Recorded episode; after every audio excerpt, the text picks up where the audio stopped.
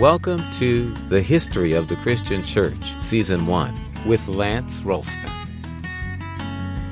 This episode of Communio Sanctorum is titled Results. Now that we've taken a look at some of the movements and luminaries of the Renaissance, Reformation, and Enlightenment, it's time for a review of the results and their impact on the church.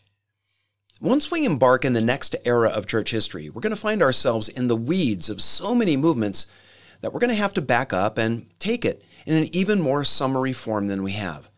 It turns out that the warning Roman Catholics sounded when Protestants split off turned out to be true. They had warned that if Luther and the other reformers left the Mother Church, they'd commence a fragmenting that would never end. They foretold that anyone with their own idea of the way things ought to be would run off to start their own group. That would become another church and then movement of churches that eventually led to a denomination. The hundreds of denominations and tens of thousands of independent churches today are a testimony to that fragmenting. The problem for us here with Communio Sanctorum is this there's no way that we can chronicle all the many directions the church went in that fragmenting. We'll need to stand back to only mark the broad strokes. Though the Enlightenment heavyweight John Locke was an active advocate of religious tolerance, he made it clear that tolerance, well, it didn't apply to Catholics. The fear in England of a Catholic Jacobite conspiracy, valid it turned out, moved Locke and the Anglican clergy to be wary of granting Catholics the full spectrum of civil rights. On the contrary, the English were at one point so paranoid of Rome's attempt to seize the throne a 1699 statute made the saying of a Latin Mass a crime. Many Roman Catholic apologists were talented writers and challenged Anglican teachings. In 1665, Bishop Tillotson answered John Sergeant's treatise titled Sure Footing in Christianity, or Rational Discourses on the Rule of Faith. Sergeant worried that some Protestants might convert to Catholicism for political reasons. His anxiety grew in 1685 when the Roman Catholic Duke of York, James II, became king. King James's Declaration of Indulgences removed restrictions blocking Catholics from serving in the government. The arrival of William III and the Glorious Revolution ended James's efforts to return England to the Catholic fold. He was allowed to leave England for France at the end of 1688. Then, in 1714, with the Peace of Utrecht ending the War of the Spanish Succession, France's King Louis XIV promised that he'd no longer back the Stuart claim to England's throne. During the 18th century, Catholics in England were a minority. At the dawn of the century, there were only two convents in England, with a whopping 25 nuns. By 1770, the number of Catholics still only numbered around 80,000. They lacked civil and political rights and were considered social outsiders. The Marriage Act of 1753 disallowed any wedding not conducted according to the Anglican rite excepting Quakers and Jews. Now, this is not to say that all English Protestants were intolerant of Roman Catholics. Some of the upper classes appreciated varied aspects of Roman culture. They owned art produced by Catholic artists and thought that making the Continental Grand Tour a vital part of a proper education. And one of the chief stops on the tour was, of course, Rome. Still, anti Catholic feelings on the part of the common people was seen in the Gordon riots of 1780. When the 1699 statute banning the Mass was removed, a mob burned down Catholic homes and churches. Catholics didn't receive full civil liberty until the Emancipation Act of 1829. While Anglicans, Baptists, and Catholics sniped at one another, they all agreed that deism represented a serious threat to the Christian faith. England had proven to be deism's most fertile soil. In 1645, Lord Herbert of Cherbury, father of English deism, proposed five articles as the basis of his rationalist religion. Number one, God exists. Two, we are obliged to revere God. Three, worship consists of a practical morality. Four, we should repent of sin. And five, a future divine judgment awaits all people based on how they've lived. Charles Blount published several works that further the deist cause in England.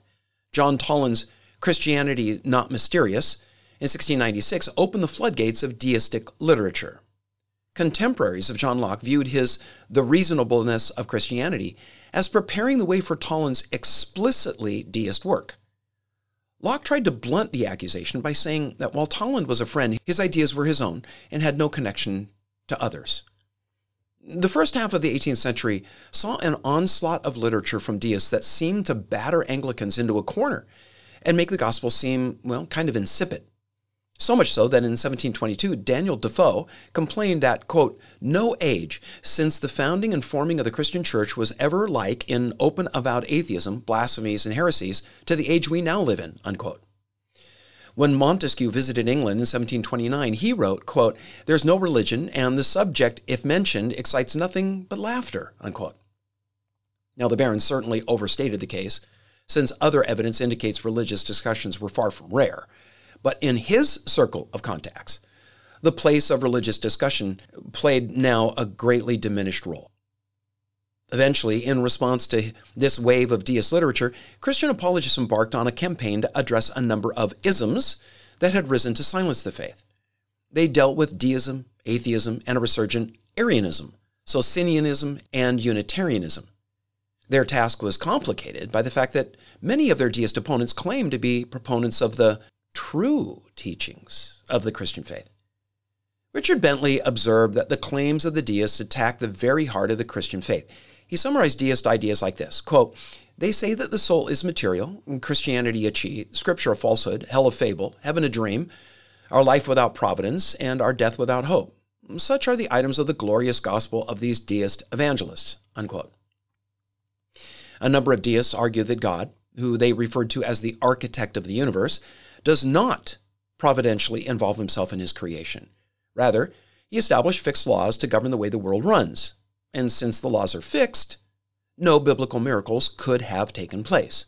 So, the Bible is filled with errors and nonsense, a premise that deists like Anthony Collins claimed was confirmed by critics like Spinoza. Prophetic pointers to a Messiah in the Old Testament could not have been fulfilled by Christ since prophecy would violate the fixed law of time. Deists maintain that salvation is not an issue of believing the gospel. Rather, God requires all people to follow rationally construed moral laws regarding what's right and wrong. Since a measure of reason is given to everyone, God is fair, they contended, in holding everyone accountable to the same rational moral standards. Now, the astute listener may note that that sounds close to what some scientists advocate today we hear much about the growing number of once atheist scientists coming to a faith in God. That report is true, but we need to clarify the God that many of them are coming to a faith in. It's a God of the small g, not a capital G, as in the God of the Bible. The God of many recent scientist converts is more akin to the watchmaker deity of the deists than the God of Abraham, Isaac, and Jacob and the Apostle Paul. Deists believed what they called natural religion underlying all religion. We learn of this religion not from the special revelation of Scripture. We learn it from, as Immanuel Kant would say, from the starry heavens above and the moral law within. Christian apologists unleash scores of books in an anti deist counterattack. One of the most effective was Jacques Abbadie's Treatise on the Truth of the Christian Religion. Published in 1684, it was one of the earliest and most widely circulated apologetics for the truthfulness of the Christian faith based on facts. Abbadie was a Protestant pastor in London. He countered deist arguments against the resurrection and alleged discrepancies in Scripture. The points that he made remain, some of the most potent apologetics for today. He pointed out the public nature of Christ's appearances after the resurrection, the change in the disciples' attitude, from trembling and fear to confidence in the truthfulness and power of the gospel as evidenced by their preaching and willingness to die for the faith. In the 18th century, Abbadie's work was found in the libraries of more French nobles than the best selling works of Bossuet and Pascal. You may remember a couple episodes back our brief coverage of the work of a skeptic named David Hume. Hume attacked the concept of cause and effect, claiming that it was only an unsubstantiated presupposition allowing for it that made cause and effect a rule. Hume's criticisms turned those who bought his ideas into inveterate critics, unable to come to conclusions about anything. John Wesley described Hume as, quote, the most insolent despiser of truth and virtue that ever appeared in the world, an avowed enemy to God and man, and to all that is sacred and valuable upon the earth. Unquote. The Scottish philosopher Thomas Reid developed an erudite response to Hume's criticism. In his An Essay on Inquiry into the Human Mind on the Principles of Common Sense, published in 1764, Reid critiqued Hume's theory, saying, quote, The theory of ideas, like the Trojan horse, had a specious appearance both of innocence and beauty. But if those philosophers had known that it carried in its belly death and destruction to all science and common sense, they would not have broken down their walls to give it admittance. Unquote. Hume's principles, Reid showed, led to absurd conclusions. While skepticism and deism gained many adherents early on, Christianity struggled for a while as it adjusted to the new challenge. It did eventually produce a plethora of responses that regained a good measure of the intellectual ground. This period can be said to be the breeding ground for today's apologetic culture and the core of its philosophical stream. In 1790, Edmund Burke rejoiced that Christian apologists had largely won out over the deists. At the dawning of the 18th century, the Scottish clans, with their rough and tumble culture, their warlike tradition, continued to reign over a good part of the Scottish Highlands, which accounts for about a third of the total area. Now, in contrast, the capital of Edinburgh was a small city of no more than 35,000, crowded into dirty tenements stacked one above another. By the Act of Union of 1707, Scotland and England became one. The Scottish Parliament was dissolved and merged with the English. Scots were given 45 members in the House of Commons, but tension remained between North and South. In the Patronage Act of 1712, the English crown claimed the right to choose Scottish pastors, an apparent end run by the Anglican Church of England around the rights of the Presbyterian Scots. Seceder Presbyterians refused to honor the pastors appointed by England. They started their own independent churches. Then, in 1742, the Cambuslang revival swept Scotland. For four months, the church in Cambuslang, a few miles from Glasgow, witnessed large numbers of people attending prayer meetings and showing great fervency in their devotion to God.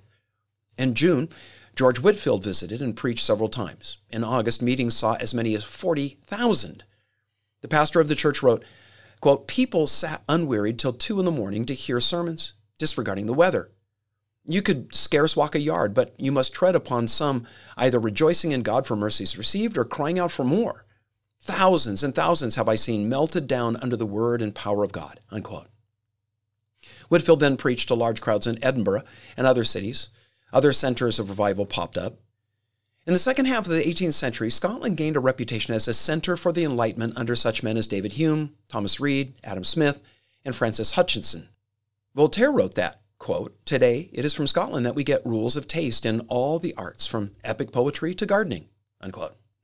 An interesting development took place in Scotland at that time, maybe born by a weariness of the internecine conflict endemic to Scottish history. A cultured literati in Edinburgh participated in different clubs, but all aimed at striking some kind of balance where people of different persuasions could hold discourse without feeling the need to come to blows. They sought enlightened ways to improve society and agriculture. In the inaugural edition of the Edinburgh Review, 1755, the editor encouraged Scots, quote, to a more eager pursuit of learning themselves and to do honor to their country, unquote. Evangelicals like Edinburgh's pastors John Erskine and Robert Walker hoped to reform society using some of the new ideas of Enlightenment thinkers. They embarked on a campaign to safeguard and expand civil liberties, but unlike more moderate members of the Church of Scotland, they believed conversion to a personal faith in Christ was a prerequisite for reform. Erskine appreciated George Whitefield and edited and published a number of Jonathan Edwards' works. In Ireland, the Glorious Revolution was not at all glorious for the Catholics.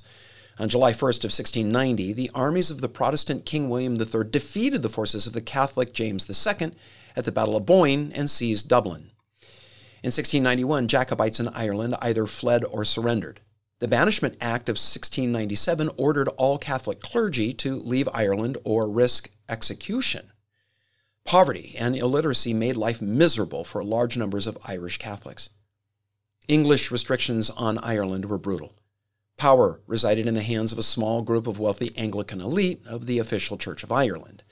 Even Scottish Presbyterians, who had settled in Ulster, were excluded from civil and military roles, and the Irish had to pay the cost of quartering English troops to keep the peace. Not to be denied, some Catholic priests donned secular clothes so as to continue to minister to their spiritual charges without putting them in danger. In the last decades of the 18th century, the Irish population grew rapidly. Methodists numbered some 14,000 in 1790 and, allied with other Protestants who'd come over from England, settled the north of the island. Protestants in Ireland, whatever their stripe, typically held fierce anti Catholic sentiments, just as Catholics were hostile to Protestants. In 1778, the Catholic Relief Act allowed Catholics to buy and inherit land. In 1782, the Irish Parliament gained independence and laws against Catholics were changed. But the English monarchy managed to maintain its authority and put down the Irish Rebellion of 1798. Now, the upshot of all of that is this the gospel faced a withering barrage from some of the most potent of Enlightenment critics, skeptics, and foes. The church was slow to respond which allowed the ideas of rationalism to poison the well of much Western philosophical thought. The challenge was eventually answered, not only with an eloquent reply, but by the stirring of the Holy Spirit, who brought winds of revival for which the most elite skeptic had no comeback. Christianity was tested in the British Isles during the 18th century, but it passed the test. Thanks for joining us at Communio Sanctorum. We really appreciate your listening and subscribing. Listeners are invited to like the Communio Sanctorum Facebook page and to write a review in the iTunes Store. For both Facebook and iTunes, search for History of the Christian Church. Looking forward to joining you next time.